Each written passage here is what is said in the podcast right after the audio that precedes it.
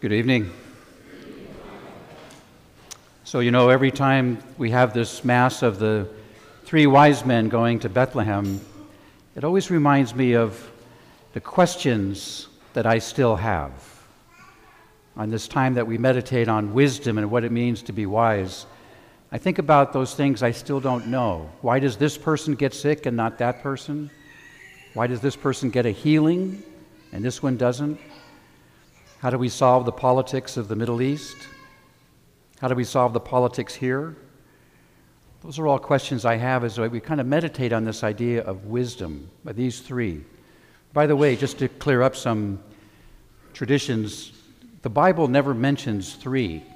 It mentions three gifts, as we heard gold, frankincense, and myrrh, so that people just kind of thought there were three people.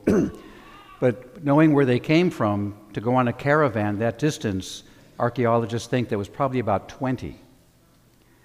But we decided to stick with three statues. also, uh, even though traditionally we put the shepherds and the magi in together at Christmas time, the Bible is pretty clear, the gospel is clear that actually the magi, the wise men, they actually came about two years later. Jesus was actually already two years old, someone you could talk to by the time that the magi came. And of course, they weren't kings, but they had the most beautiful title of all I think they had the most honorable title that anyone can have. Imagine if people call you wise. I just think that is a beautiful, beautiful phrase. You know, there's a difference between education and wisdom. it always reminds me of my favorite story of a, of a small plane flying across the country, and inside there's an old man, a scientist, and a Boy Scout. And after a little while, the pilot comes rushing back and he goes, I have bad news. We've run out of gas. The plane is going to crash.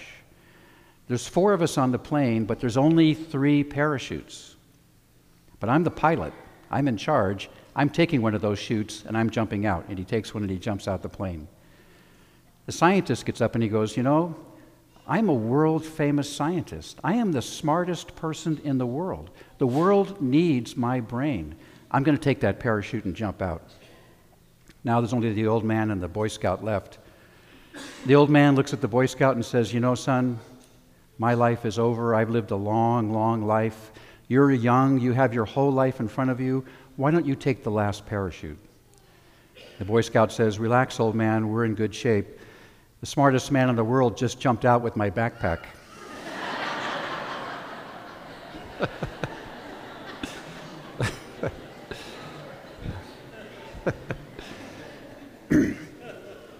Better to be wise. So, you know, we actually, the manger scene actually reveals two sources of our faith. We actually have two equal sources of our faith revelation, the direct communication of God to us in the scriptures and teachings, and observation, just looking at the universe and looking at God's creation and coming to an understanding of God. And those are two equal sources of our faith and they're represented here. The shepherds received direct revelation. The angels told them to go to Bethlehem. The Magi, the wise men, did not receive direct revelation. They were observers of the universe, they were astronomers. And they came to the same conclusion, the same understanding. Revelation and observation come to the same idea. Faith and science always come to the same result. And so the wise men are on their way to Bethlehem. And I imagine them, because they're scientists, if you will, because they're observers of the universe, I imagine them thinking maybe the way I did a few minutes ago by saying, We are about to go to Bethlehem to see someone who is from God, who is the Son of God. And we can talk to this person.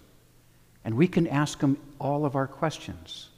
We can find out all of the questions that we've had answers that we needed answer to all this time. And I imagine them as they're driving or they're walking to Bethlehem, riding the camels, that they were thinking of what they would ask. And maybe it's kind of an interesting exercise for you to think about. If you had that chance, what would you ask? What would be the questions that you would ask our Lord when you arrived in Bethlehem? And so they finally arrive And they do something completely different, completely counterintuitive, and really kind of not expected of their role. Instead of asking for anything, they present gifts. Instead of taking anything from Jesus, they present presents to him gold and frankincense and myrrh. What a tremendous witness, what a tremendous example that is. Instead of taking, somehow they are inspired to give to our Lord. Maybe that's why they're called wise. You know, asking questions, asking questions in prayer for God, to God is always a good thing. When Jesus taught his disciples to pray, he told them to pray the Our Father.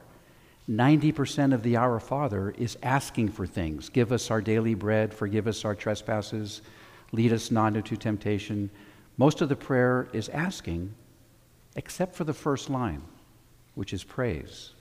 Our Father who art in heaven, hallowed be your name. And maybe the example of the Magi and the Our Father can teach us really how to pray. You have something on your mind that you want from God, you have something in your, in your mind that you would like to know. So, absolutely ask our Lord that, but begin with praise. Begin with acknowledging who this God is. Dear God, you are the God of the universe. You created my life. You are the origin of all. I give you praise, and now here is my question. I think it's a beautiful example of the Magi gave us on their trip to Bethlehem that they first presented gifts, and then I'm sure they had much to say. But they knew exactly where to go for their answers. They are still called wise because wise people still seek those answers from our Lord. So I'm happy to tell you that in a few weeks, we're going to have an opportunity for everyone to possibly get your questions answered in our University Series program. That's that large program we have during the season of Lent. We'll have almost 70 different sessions on faith and science, marriage and family, moral issues, any question you might have, there's probably going to be a course that will address that. And the catalogs will be given out in a couple of weeks, and that will start at the end of February, the university series. And we have, it, we have this idea of seeking knowledge from wisdom from our Lord at every age. So, in a couple of weeks, we'll have an open house at our school.